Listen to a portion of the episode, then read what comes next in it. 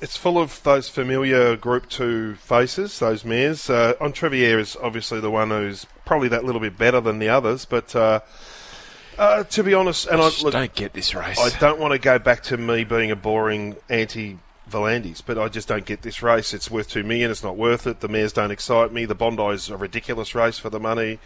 Uh, you can put on all the prize money you like and call them flash names like Bondi Stakes in the invitation, but you, it doesn't fool you. You're still looking at the same horses.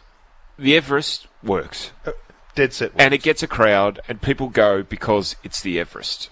Are people charging off to the track? I know there's a crowd there today, but is this a a patron puller? You know, oh, the invitation's on.